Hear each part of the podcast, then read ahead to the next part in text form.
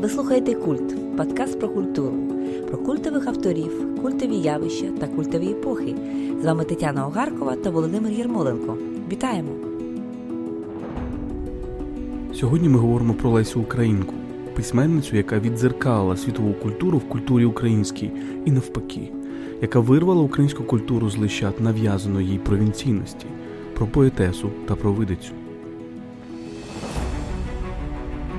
Неймовірно, скільки Леся зробила для того, щоб Україна перестала дивитися на себе як на провінцію.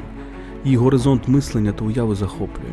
Давня Греція і давній Рим, раннє християнство, європейські пуритани в Америці, іспанське бароко і Дон Жуан, давній Єгипет та історія Шотландії, переклад з грецької, санскриту, німецької, французької, італійської. Леся дала українській культурі нечуваний доти горизонт, глобальний горизонт. Нагадуємо, що ви можете нас підтримати на Патреоні patreon.com kultpodcast, все латинкою. Ваша підтримка допоможе нам записувати нові випуски та розвиватися. Її розмір визначаєте ви самі. patreon.com kultpodcast. Отже, поїхали. Отже, сьогодні говоримо про Лесю Українку, про Ларису Петрівну Косач Квітку, одну з дуже важливих українських класиків. Саме в цьому році виповнюється 150 років з дня його її народження. Леся, очевидно, є нашим всім одним з авторів надзвичайно важливих для української літератури. Отже, Володі, будемо сьогодні говорити про Лесю, про її значення для української літератури, але також е, про її місце в контексті літератури світової і літератури європейської. Спробуємо показати фактично об'єм і масштаб і цієї особистості, і всього того, що вона написала. Саме в цьому році виходить е, повне е, зібрання творів Лесі, вже без цензури, без купюр. Це 14 томів, це і поезія, це і прозові твори, це її драми, які зробили її, можливо, найбільш відомою. Це також її переклади, яких надзвичайно багато. Тобто, надзвичайно багато написала Леся за за своє доволі коротке життя. Вона померла в 42 роки. Ось і залишила нам величезну кількість ідей, думок е, і проблем. І багато з цих проблем, як мені видається, вони є е, універсальними. Тут вона підходить до надзвичайно важливих е, універсальних людських проблем. Отже, Володю, тобі слово. Чим є для нас сьогодні Леся Українка? Мені здається, от е, те, про що ми будемо намагатися говорити сьогодні, це Леся як спроба української літератури вистрибнути з певних лещат, в які вона перебувала в 19 столітті. Це такі лещата народництва. Тобто, мені здається, Леся зробила ну, надзвичайно багато для певної депровінціалізації української культури, української літератури. І, в принципі, тоді, коли вона писала, так, е, наприкінці 19-го і на початку 20-го століття, це не дуже українська громада і сприймала. І я би хотів, е, щоб ми поговорили про про це, про цей обсяг її текстів. Так, Всі всі ви знаєте, всі ми знаємо лісову пісню. Ми про лісову пісню не будемо сьогодні говорити. Ми хочемо поговорити про інші, про багато інших творів, е, в яких Леся, не мов би, це знаєш, такий стрибок в інші культури, в інші контексти. І про ці контексти ми будемо говорити. Тут тобі і е, середньовічна Шотландія, тут тобі і ранньомодерні колоністи, пуритани, які е, їдуть в Північну Америку. Тут тобі, звичайно, античність. Тут тобі і Юдея антична, і давній Рим, і давня Греція. І, в принципі, Лесіни сучасники з української громади питали: а а що це за теми? А чому це нам потрібно, нам, українцям? Так, тобто, і мені здається, ми і зараз до певної міри живемо в такому в такій ситуації, коли от людей цікавить те, що відбувається тут і зараз. І це певна така провінціалізація українського, української комунікації, українського осмислення про себе. Леся ж намагала радикально збільшити цей масштаб. Так, е, абсолютно з тобою погоджуся, Володя, і е, також велике питання, звідки це все походить, як взагалі виникає в українській культурі, в українській е, ситуації взагалі така людина, яка має доступ так, до всіх цих текстів, до всієї цієї світової культури. І тут варто подивитися на власне той контекст і сімейний, в якому Леся е, Лариса, так, Петрівна Косач зростає. Це є контекст. Дуже серйозної освіти. Леся знала велику кількість мов, вона знала дев'ять мов. Вона дуже раннього дитинства починає читати в оригіналі і французькою, і німецькою, і дещо пізніше вона вчить е, англійську. Е, це є культура е, надзвичайно, вона не є україноцентричною, попри те, що, звісно, в родині є її мати Олена Пчілка, яка є письменницею, яка є письменницькою україноцентричною, так би мовити, але водночас є от таке широке вікно можливості для читання іншими мовами і читання в інших літературах. І, власне, от якщо почитати те, що е, список читання Лесі ще в ранньому дитинстві, це дуже сильно помітно. Водночас, вплив російської літератури, про це теж варто сказати на початку, він є великою мірою обмеженим, тому що в цій родині, в якій зростає Леся, там, до речі, є це велика родина, це шестеро дітей, які народила Олена Пчілка. Фактично, її позиція завжди була дуже чітка, що вона відправляла своїх дітей до шкіл, а школи тоді були москальські, тобто російськомовні, оці казенні школи. Її позиція була, що якомога. Пізніше віддавати усіх дітей до цих шкіл для того, щоб вони уникли, уникнули власне цієї моделі виховання, освіти, власне, суто російської. Москальські це її визначення, так, це її епітет. Так, так і там епітети не тільки москальські, вона дуже часто використовує кацапські, кацапські так. так, наприклад, коли вона пише, якщо не помиляюся в своїх листах про Толстого. Вона пише своєму дядьку е, Михайлу Драгоманову, який пробиває тоді за кордоном. Вона пише, вона називає романи Толстого крайньою кацапщиною. Да? Це її власні слова. Ось... Лесіни чи Олени Пчілки? Ні, це це Лесіни слова, це вона пише. Про Олену Пчілку згадуємо, що її дуже негативна е, відповідь, дуже негативна оцінка Марка Вовчка Марії Маркович, яку вона називала ця кацапка, що вона може нам сказати. Тобто там е, певною мірою Марка Вовчка, я думаю, Олена Пчілка недооцінила. І, можливо, цю е, російськість її переоцінила. Натомість ну про це ще поговоримо обов'язково, тому що ми будемо ще говорити про Маркавичка в іншому якомусь нашому випуску. От що, е, отже, вони не ходять в школу. А у випадку Лесі, ну це загальновідома така історія, що Леся, окрім того, що е, всі діти ходили дуже пізно до тих шкіл, але вона ще до того в підлітковому віці е, отримує оцю, власне, проявляється оця її хвороба. От і власне вона не може фактично ходити до до, е, до школи, вона не йде ні в гімназію, ні в ліцей, нікуди. І фактично уся її освіта, усе її читання це є результати самоосвіти. Е, вона велику кількість часу проводить е, нерухома, тому що спочатку там болить рука, потім болить нога, і фактично і от, от, от ця власне культура вона приходить до неї з книжок, власне, які вона має з того, що вона читає. І, звісно, це велика кількість мов і велика кількість проблем. Отже, е, продовжуємо ну, далі. І згадаємо, з яких мов вона перекладала. так? Тобто тут і французька, тут і, і німецька, польська, тут і польська, і тут і санскрит. І англійська. Так, у неї є переклади Гомера, у неї є переклади Рігведи, у неї є переклади Гайне, у неї, тобто, ну це справді унікально. Так? І про цю самоосвіту ми це дуже добре бачимо в її листуванні. Ем, є, є чудові три томи листування, які видала видавництво Комора е, і інспірувала Оксана Забушко. Там ми бачимо Лесю, так, її оцю персональність, її особистісність. І ми бачимо це в листуваннях, звичайно, з її дядьком е, Михайлом Драгомановим, як вона постійно шукає і і, задає питання, тому що, звичайно, Драгоманов це ну, це видатний інтелектуал український 19 століття, але також за Гатангелом Кримським. І от всі оці східні мотиви вона постійно розпитує Кримського. Це ну, це унікальна особистість так, тієї епохи. Тобто ця самоосвіта вона продовжувалася. Так, і от самосвіта, і при тому контекст е, Леся Українка, е, вона народжується абсолютно не в столиці, да, тобто це є таке життя трохи провінційне, можна сказати.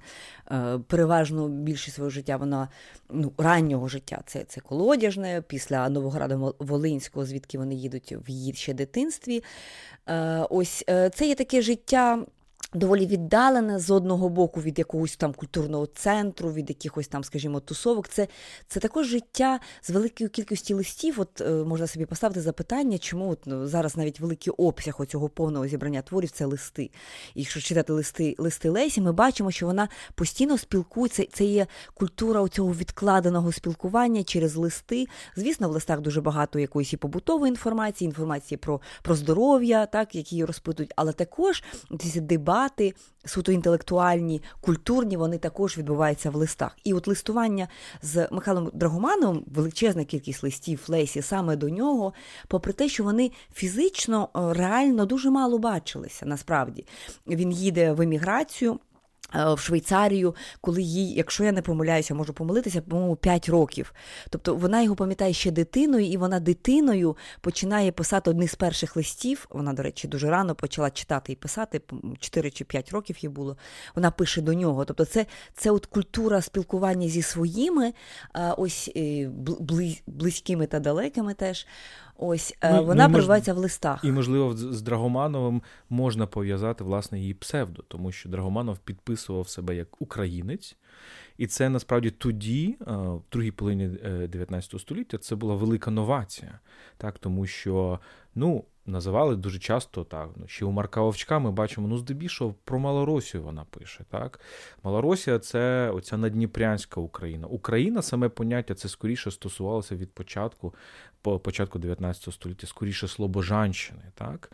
І а коли Драгоманов приїжджає на Західну Україну, там зустрічається з Франком, для них, для для русинів і там русофілів тогочасних там західноукраїн, Галицьких, для них Україна це було щось щось нове. так, І оце дуже цікавий цей процес, як насправді ідея України попри наші стереотипи, рухається зі сходу на захід. Так, так. І вона, в принципі, представляє більшою мірою Волинський, да? Волинський регіон.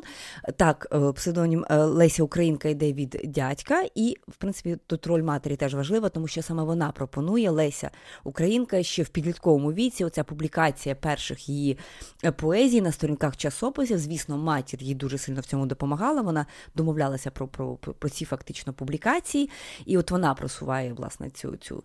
Отже, давай, Володю, вже до до головних ідей, так, Лесі, все-таки до до того величезного перегляду о, універсальних тем, універсальних проблем, які вона е, починає е, ставити в своїй е, драматургії. І загалом оця характеристика, а чим є власне оця величезна кількість драм Лесі Українки? Їх понад 20, е, вони абсолютно різні. Ти вже називав там тематика, історичні періоди дуже різні. І чому взагалі такі теми виникають фактично в цій провінції, у цій імперії? Я би сказав, що драми Лесі, вони я їх називаю сократичні драми. Так? Тобто, це е, є е, знаменита книжка там Бахтіна про Достоєвського, про цю поліфонію Достоєвського. Як на мене, у Лесі цієї поліфонії принаймні не менше, а можливо і більше, ніж у Достоєвського. Тобто є дуже хороший есей Шевельова так, про Лесіні драми, де він дуже добре показує, що. Леся насправді її драми, драматичні поеми це не так про людей, про особистостей, як про певні ідеї або думки, які стають е, пристрастями. Саме тому, коли я, я, я говорю про сократичну драму, ми дуже багато паралелі бачимо з Платоновими діалогами, тому що це насправді зіткнення аргументів, але це набагато більше, ніж зіткнення аргументів. Це зіткнення екзистенційних ситуацій, це зіткнення емоцій, це зіткнення великих ідей. І це ми бачимо фактично. І чим більше, чим далі вона йде, наприклад, так, тому в ранніх п'єсах, можливо, це менше видно. Але чим далі вона йде, оці е, вже останні її п'єси перед смертю, там лісова пісня, камінний господар, бояриня, ми це бачимо це дуже міцно. І інколи ти не знаєш насправді на чиєму ти можеш бути боці. От мені так, здається, це дуже, дуже важливо. Да, Це абсолютно з тобою теж тут погоджуся. І оця класична книга Бахтіна про Достоєвського, про поліфонічний роман.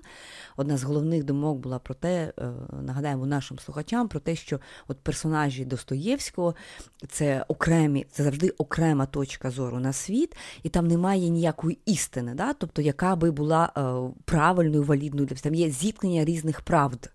Так, ми не будемо зараз говорити, чи помилявся Бахтін про Достоєвського чи ні. Це абсолютно окрема тема. Але коли ми читаємо драми Лесі, і у мене абсолютно подібне враження виникає, що тут є зіткнення різних от, власне правд. Жодна ну, але яких... тут немає релятивізму. Я все ж таки думаю, що ми в кожній п'єсі ми можемо вгадати а, позицію Лесі самої. Ми можемо, в принципі вгадати, що камінному господарі, про якого ми ще будемо говорити скоріше в бонусній частині для наших патронів на, на, на в цьому подкасті, камінному господарі це скоріше Долорес. в, тобто, яка більше дає оце відчуття Лесіного голосу. От я не знаю, Руфін і Прісцила, ми ще будемо про це говорити. Але, наприклад, в, в Пущі, так, її п'єса, ну там точно Річард Айрон, це це вона. Так, Ми можемо це впізнати, мені так здається. Але е, проблема не в цьому. Проблема в тому, що, попри те, що вона все ж таки ми можемо відгадати її правду, і все ж таки вона не релятивізує істину, але вона дуже добре прислухається до інших правд. І е, і саме тому ми, наприклад, дуже віримо її Дон Жуану. Хоча ми можемо підозрювати, що Дон Жуан не її е, головний герой. Так, Так. І от що ще одна така, мені здається, така універсальна характеристика її драм, що вона дуже часто звертає увагу на так звані якісь е, бічні, якісь маргінальні такі теми, які присутні так, в цих е, всесвітньо відомих універсальних сюжетах, і вона їх акцентує, їх підсвітлює, і в цьому можна побачити якийсь такий рух до, до звільнення, до емансипації тих тем тем, які не стали магістральними раніше. Це дуже помітно, наприклад, е, в той самій одержимій. Так? Вона розказує цю історію, яка є універсально відому біблійну історію про, про, про Месію, про Христа. про... Напередодні розп'яття і так, і те, що відбувається після, а вона розповідає цю історію не так, як ми звикли її чути, а з точки зору оцієї Міріам, да, в якій ми там можемо вгадати. Ну, Це завжди, тобто Леся вже живе в епоху, де культура, європейська культура, і вона в цій європейській культурі шукає голосу тих, кого не було чути. І е, той факт, що це говорить українка, так, українська письменниця, він дуже важливий. От Оксани Забушко є дуже точна метафора про те, що в принципі дуже важлива тема для української культури це. Е, дати голос тим, у кого не було голосу, у кого відняли голос. І ти говориш про Міріам в одержимі, так само можемо сказати на полі крові про голос Юди. Так, так. Ну, це дуже єретичний насправді тема. Ми ще про це поговоримо. Або ми можемо е, говорити про Касандру, і е, це троянська історія. Так, Касандра, все ж таки, це донька Пріама, тобто донька переможеного царя. Так, тобто це так. антигомер, можна сказати. Так, і от в цій в цьому русі якоїсь е, емансипації також очевидний цей величезний жіночий вимір. Так? Тому що Леся Українка це не лише українка, вона також жінка, яка одна з перших таких потужних жіночих голосів в європейській культурі. І якщо ми подивимося на європейські канони інших інших європейських країн, ми побачимо, що не так багато там жінок. Так? І Слеся, вона от постійно, і це відбувається, до речі, з дуже раннього дитинства. Вона постійно дає. Оцю жіночу перспективу, оціми жіночими очима. Відомі її листи ще з дуже раннього дитинства. Там, здається, їй ще не було 10 років, коли е, в родині Драгоманових народжується, ну, відповідно, її двоюрідна сестра, і отакі розмови в родині, що шкода, що не хлопчик. І відома оця реакція Лесі. А як? Типу, а дівчинка теж може знадобитися. А дівчинка, що хіба не людина? Так, Це дуже маленька дитина, от таке, власне, говорить. Тобто для неї ця жіноча перспектива, вона скрізь присутня і, і, і ну, в дуже великій кількості текстів, і не лише драмах. І, от, наприклад, якщо подивитися на її прозу, ми дуже часто говоримо про те, що вона не, не, недооцінена, не так знана, як і драма, драми, але. Є принаймні декілька таких важливих текстів, як, наприклад, Е, оповідання е, або повість жаль, або е, велике оповідання, яке називається Приязнь, де в центрі ми бачимо власне інтеракцію, взаємодію і становлення от, власне, жіночих характерів. Це фактично такий роман виховання, ну це не роман, це повість, становлення виховання, власне, з точки зору жіночої перспективи. Це дуже важливо для Лесі. Ну і справді це важливо для української культури. Я от, все ж таки вважаю, що серед пантеону наших письменників, так, то і письменниць, те, що я завжди це говорю в інтерв'ю, що найкращим українським письменником є Леся Українка, так, але є ще й Марко Вовчок, про, про якого ми ще будемо говорити. Їхній голос справді дуже важливий. І ми е, ще будемо про це говорити, я сподіваюся, на на наступних подкастах. Але давай звернемося. От ти говориш про про прозу. А що е, ми ще будемо говорити про її драматичні е, теми? А що цікаво в її прозі? Її проза е, це дуже е, сучасна, дуже європейська, дуже тонка психологічна проза. Якщо ми візьмемо, скажімо, цю повість, яку я згадувала, яка називається Жаль, Так, отакі назва жаль. Так?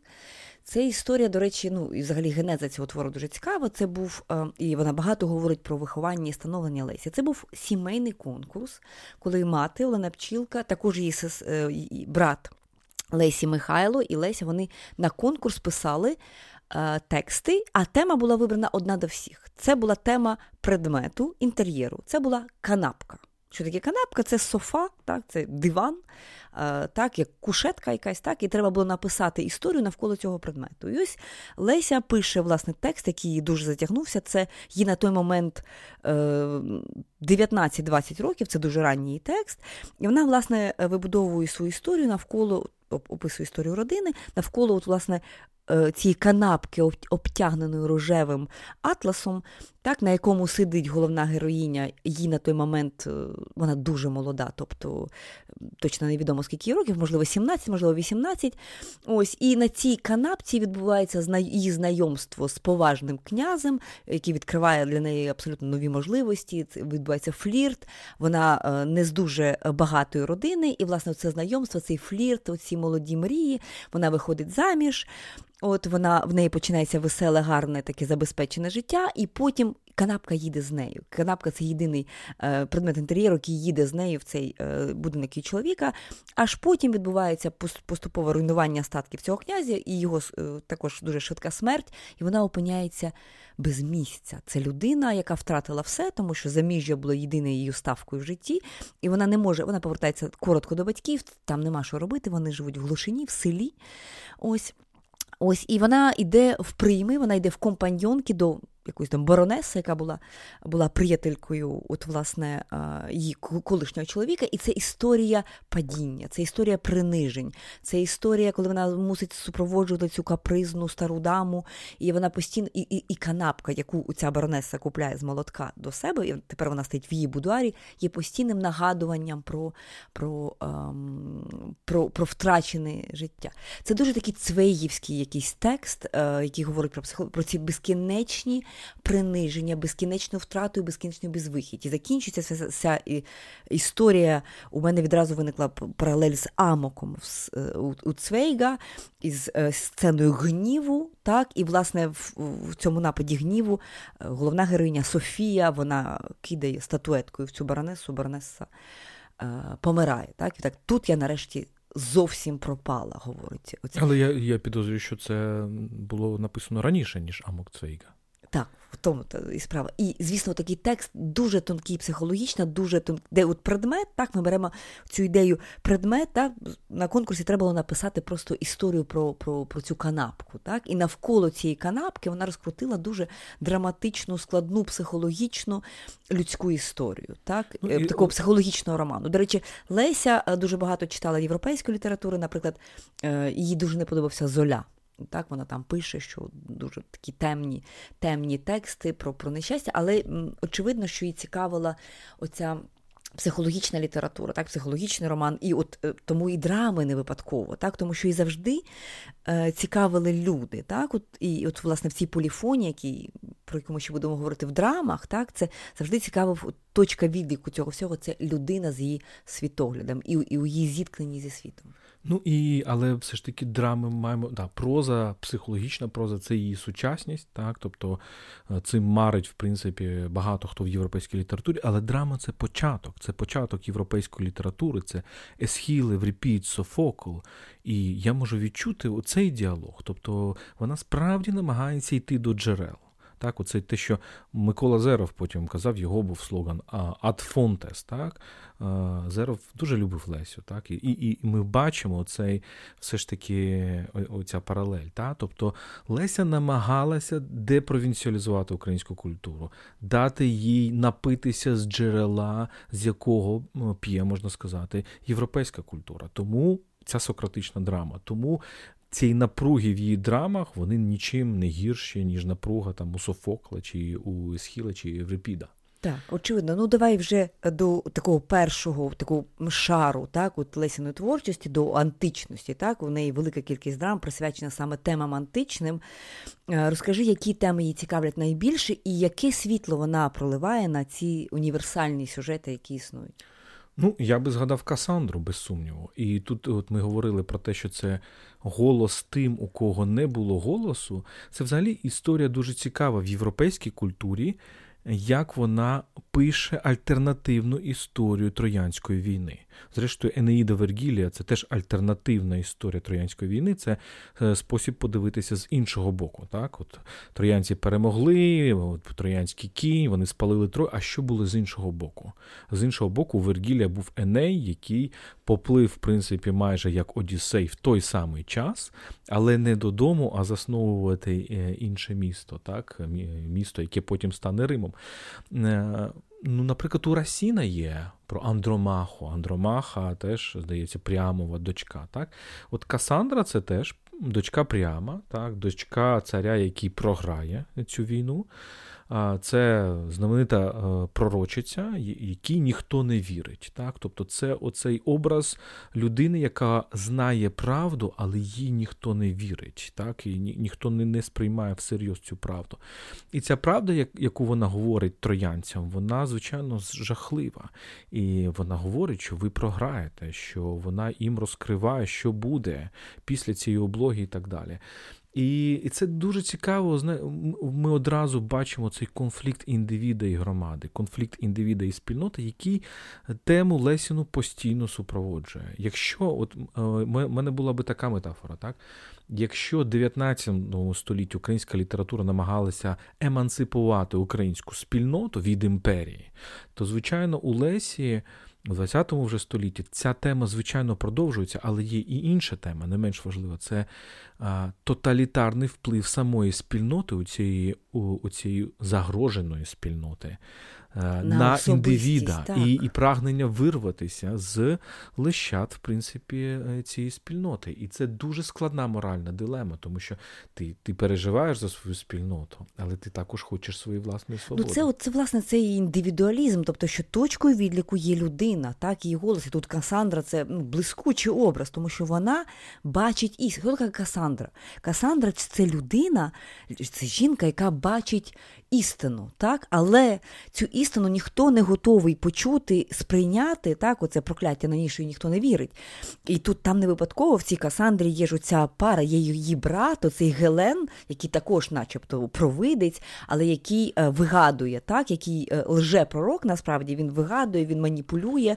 Він е, він, він, він це людина напівправди. Напівправди, так. Ось що тобто... він, наприклад, каже: Гелен, я з правдою борюсь і сподіваюсь їй подужати. І керувати, от як стерничий кораблем керує. так? Або дуже сучасна для ХХ століття фраза Гелена. Ти думаєш, що правда родить мову? Я думаю, що мова родить правду. Угу. Це постмодернізм. Да? Це... Тобто, це ми все впізнаємо вже в тому, що буде там через півстоліття. Леся це дуже добре відчувала.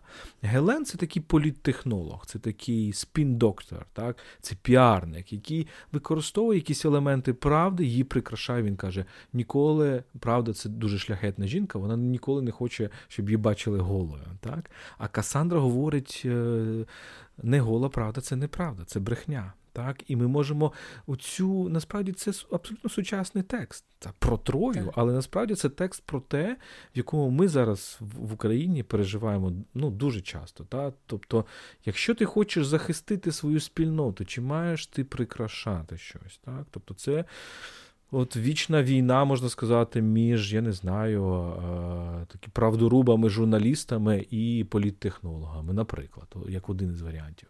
Ну і ще такий все-таки е, важливий такий біографічний вимір цього. Касандра це жінка, а Гелен це чоловік. Для неї це теж було важливо, тому що в їхньому родинному колі все-таки. Нагадаємо нашим слухачам, що Леся була другою родин, дитиною в родині після Михайла Міші, так який був старший всього-навсього на півтора року. Здається, вони були порічки. Так, оце перші діти Олени Пчілки, і все, і, і, і Леся була неочікуваною, і як, наприклад, принаймні пише її сестра ці біографічні розвідки. Ольга Косач Кривенюк, яка вона, є да. її біографія, це звичайно точка відліку для всіх. Для всіх, хто так. Там хоче там листи, дізнатися. і вона принаймні більше в ранньому дитинстві дуже сильно було помітно, що вона була не, не, ну, не, неочікувана, небажана, вона була фізично виснажлива для матері.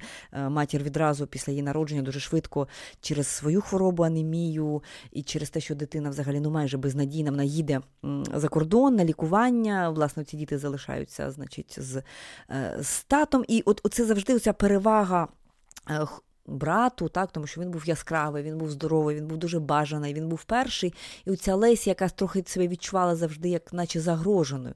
Звісно, так не було все своє життя, але принаймні ті, хто в родині Лесі говорили, вони всі вказували на те, що ну, Міша був Богом, а Леся була от якоюсь зайвою. Так, І вона себе так от відчувала ем, ну, доволі немало. Ось І от в цьому протистоянні Касандри і Гелена, так, от, можливо, такі теж така інтерпретація також можлива, так, тому що вона вибирає от свою героїню, власне, цю Касандру, якій ніхто не вірить. А... Я вважаю, що феміністичне прочитання Лесі, як і феміністичне прочитання Марії Маркович, воно дуже важливе, звичайно. Але ми не можемо цим обмежуватися. Мені здається, сила наших письменниць в тому, що вони, е, вони показували цю феміністичну перспективу, але вони показували значно більше. Тому що ми бачимо безліч героїв, безліч ситуацій, де то е, навіть і у Лесі, де скоріше чоловік, чоловіка вона змальовує якимось е, достойним, а жінку недостойною. Наприклад, ми можемо взяти таку п'єсу, як Оргія. Це ще один елемент цього античного циклу, і там ми дуже чітко бачимо оце, це головний конфлікт там. а Лесіни п'єси вони одразу починаються з конфлікту. Там немає ніякої розкачки. Ти одразу просто з перших фраз ти бачиш, в чому чому тут конфлікт. Отже, там головний герой це Антей, грецький співець, який протистоїть римській владі, так, який обороняє свою мову і свою культуру. Ну, Ми можемо одразу, звичайно, прочитати конфлікт України і Росії Московії в цьому, так, Москва, Третій Рім і все і все інше. І, Але у нього є дружина Неріса. І і римляни їх звуть е, ну, все ж таки інтегруватися в це римське суспільство, бо вони там е, дуже бідні, вони вони займають цю дуже партизанську позицію, яку займала, мабуть, Олена Пчілка і і все це ем, середовище Косачів Драгоманових. І все ж таки вони йдуть на цю вечірку оргію, власне, і там Неріса починає загравати з цими римлянами, римлянами, зокрема, меценатом, який нащадок того мецената від Августа. І фактично вона починає з ними танцювати еротичні танці, меценат її цілує в губи, і Антей. Кидає в неї ліру, її вбиває і потім душить себе струною. Так? Тобто це дуже і і це все відбувається буквально в, в кількох абзацах. Розв'язки у Лесі завжди якісь неймовірно швидкі. Так, так, так. Неймовірно швидкі. І ми і ми залишаємося в ступорі і і дуже довго думаємо, що це означає.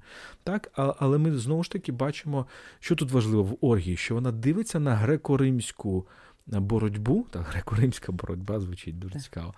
І, І дивиться це як дзеркало української ситуації. Тобто вона має намагається показати: дивіться, друзі українці, наша ситуація не є якоюсь унікальною. Ми можемо впізнати себе в європейській культурі. Там теж були історії, де ми можемо себе впізнати в цьому. Ми можемо подивитися на цю грецьку античність як на наше дзеркало. І це дуже цікаво. Так, і це якраз відповідь на ті постійні закиди, які звучали до Лесі Українки, про те, що що ж це за український письменник, українська письменниця, яка не пише про Україну. Вона дійсно так не пише. Вона, але вона показує українську ситуацію в дзеркалі власне цих світових важливих. Е, універсальних сюжетів. І в цьому вона показує власне універсальність нашої ситуації. так, і Да? Хто хто має очі, нехай побачить насправді. Ну, без сумніву, вона пише про Україну, так, лісова пісня. Ми навмисно якби не концентруємося на ній, тому Це що найбільш відома просто. Найбільш да, відома, просто звичайно геніальний твір, абсолютно неймовірний. Є також бояриня, там все дуже дуже чітко показано, тобто про українську жінку, яка опиняється, ну яка одружується за українцем, але вони живуть.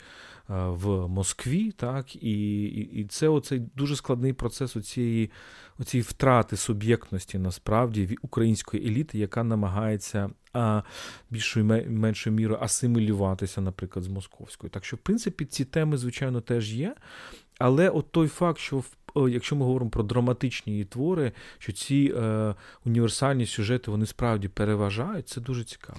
Водночас, е, оця тема, яку ти вже згадував, яка теж дуже важлива, про те, що людина, яка протистоїть спільноті, навіть якщо ця спільнота є загрожена, але людина все одно має зберігати свою індивідуальність. Власне, цьому присвячена її е, ще одна драма, яка називається Адвокат Мартіани. Там ми теж бачимо е, римський контекст, римську ситуацію. Про що ця драма?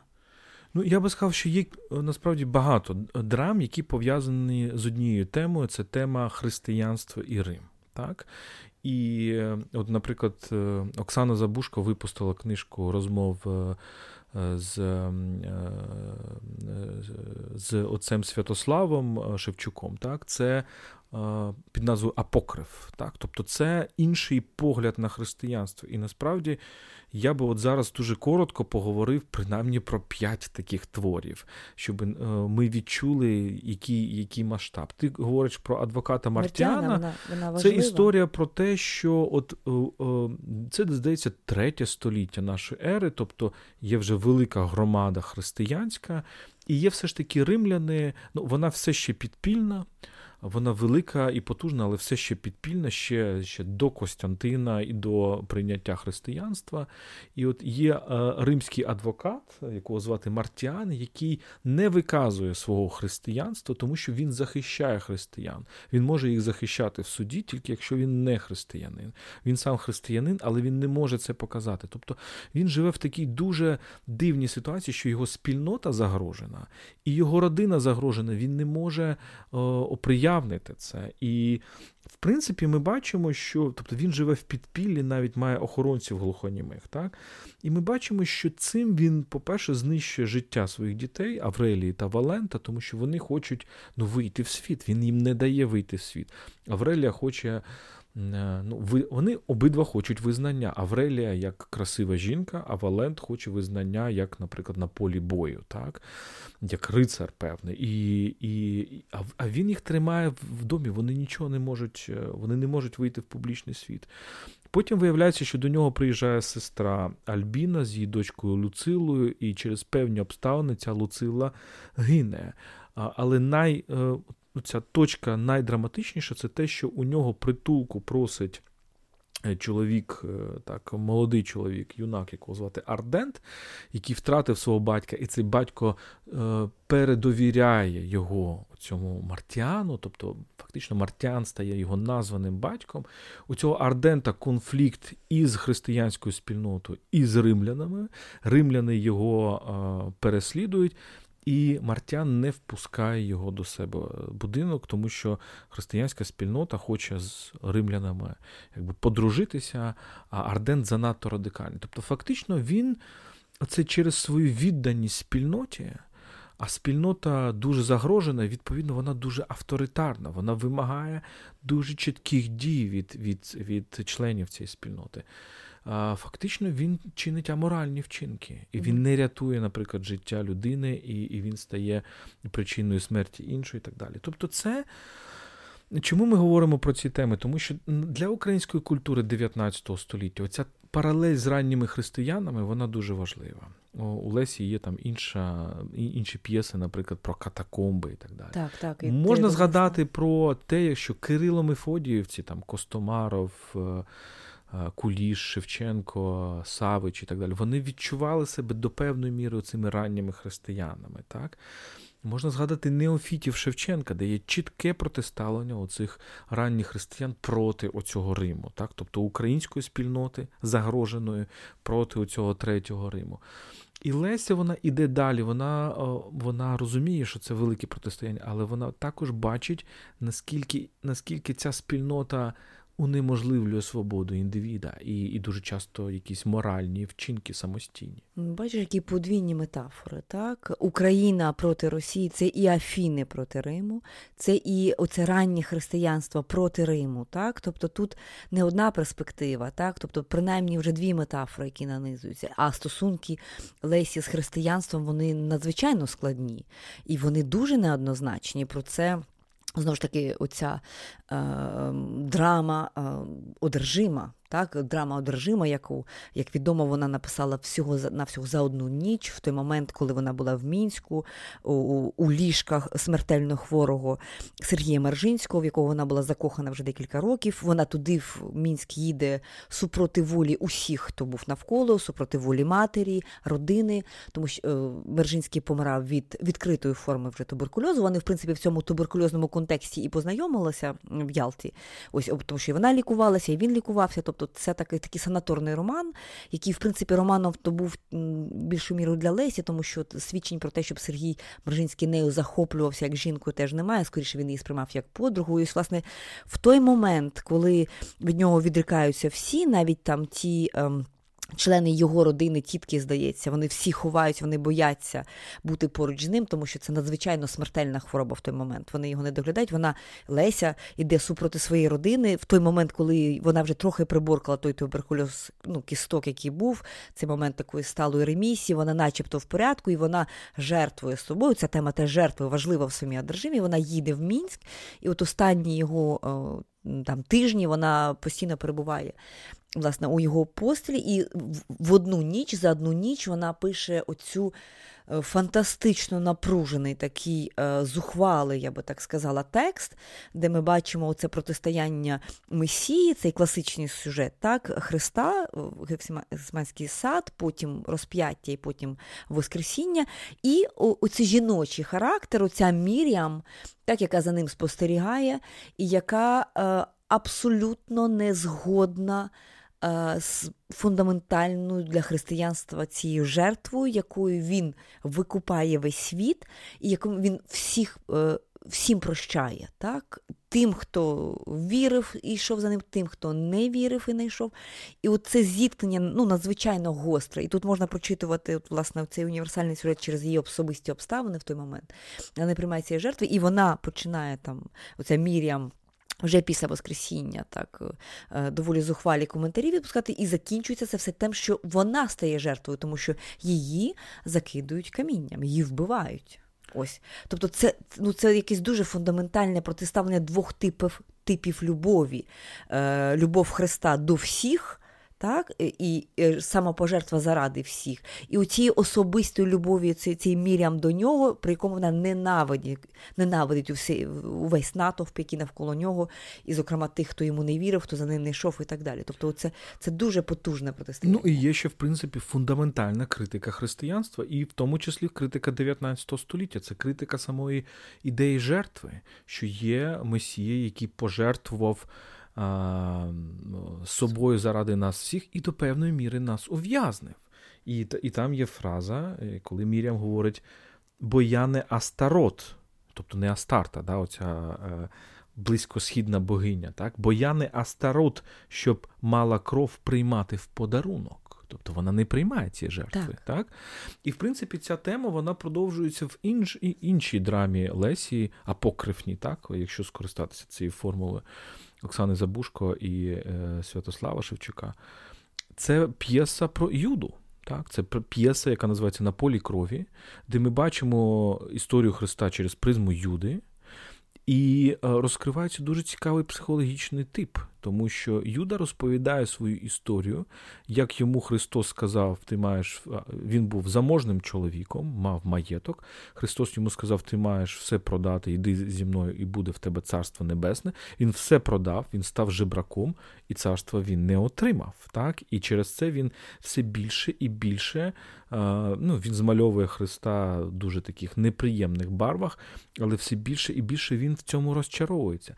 І тоді виникає отакі така річ, що Леся ніби нам каже: а, а навіщо ти вірив в цю месію?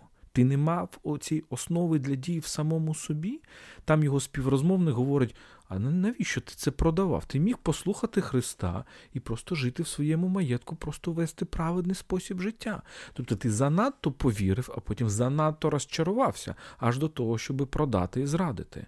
Можливо, не треба було занадто сліпо вірити. І мені здається, це теж абсолютно сучасна для України тема.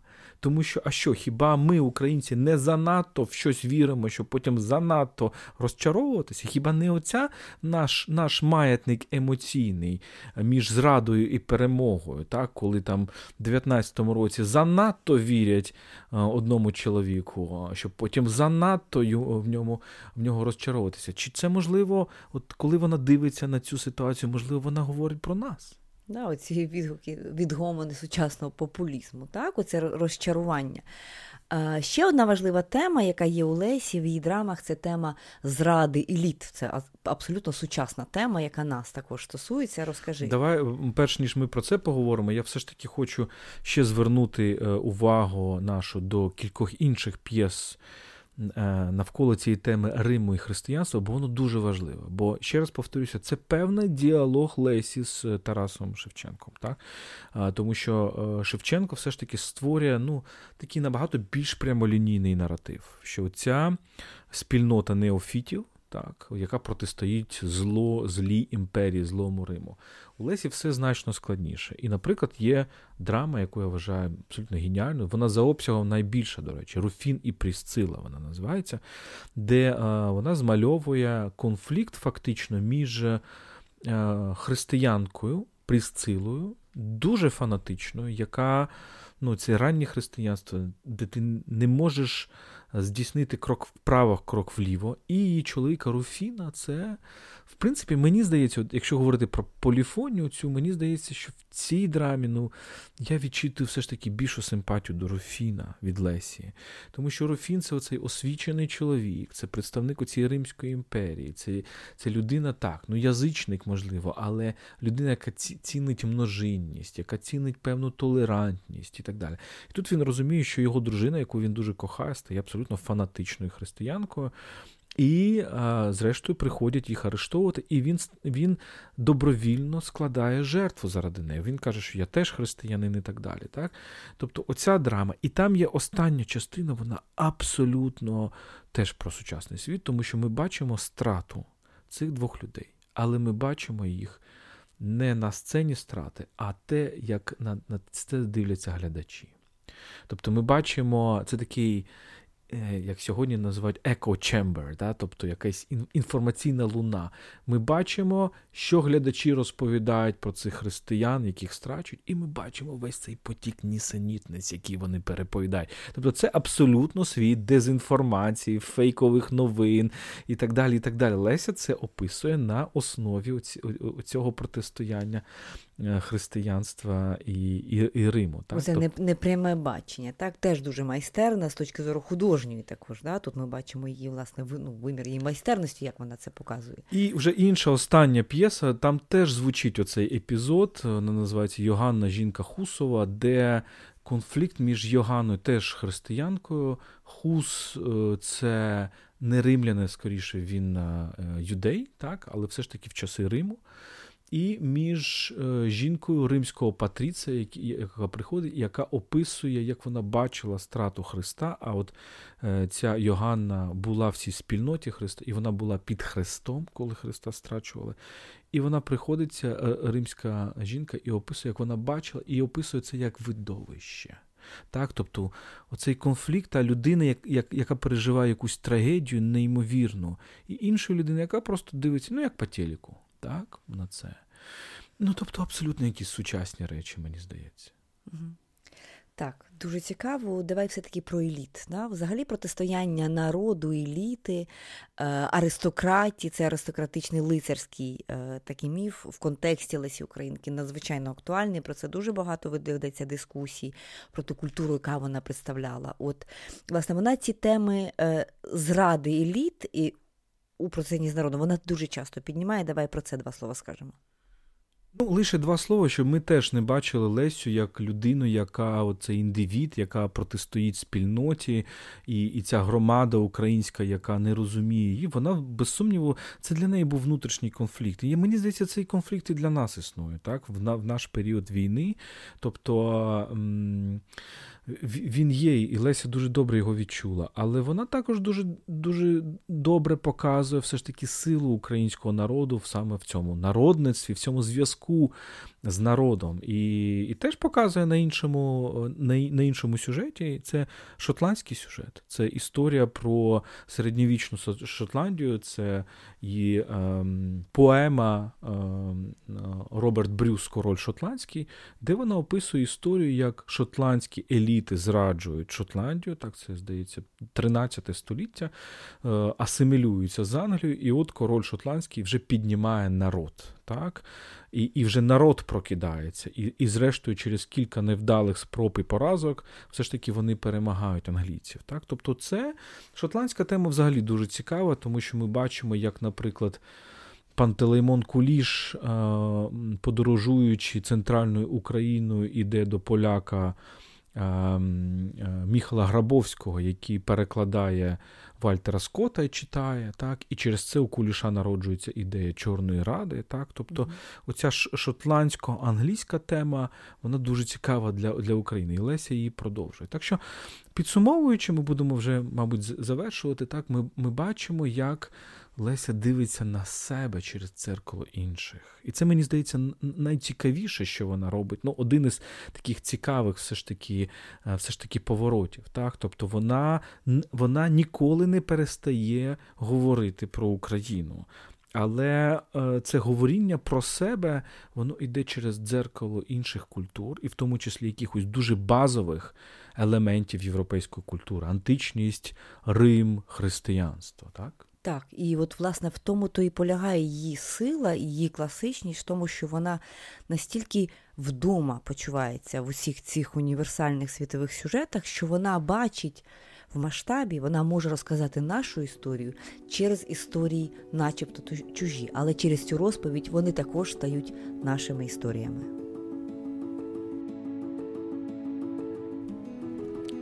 Ви слухали культ, подкаст про культуру. Не тікайте, не підписавшись на наш подкаст на Фейсбуку, SoundCloud чи Google Podcast. Ви також можете стати нашим патроном на patreon.com kultpodcast. Розмір щомісячного внеску визначайте ви самі. Наші патрони отримують бонусний контент, годинну розмову за 45 хвилин і бонусні випуски. patreon.com. Тож, до зустрічі на культових темах.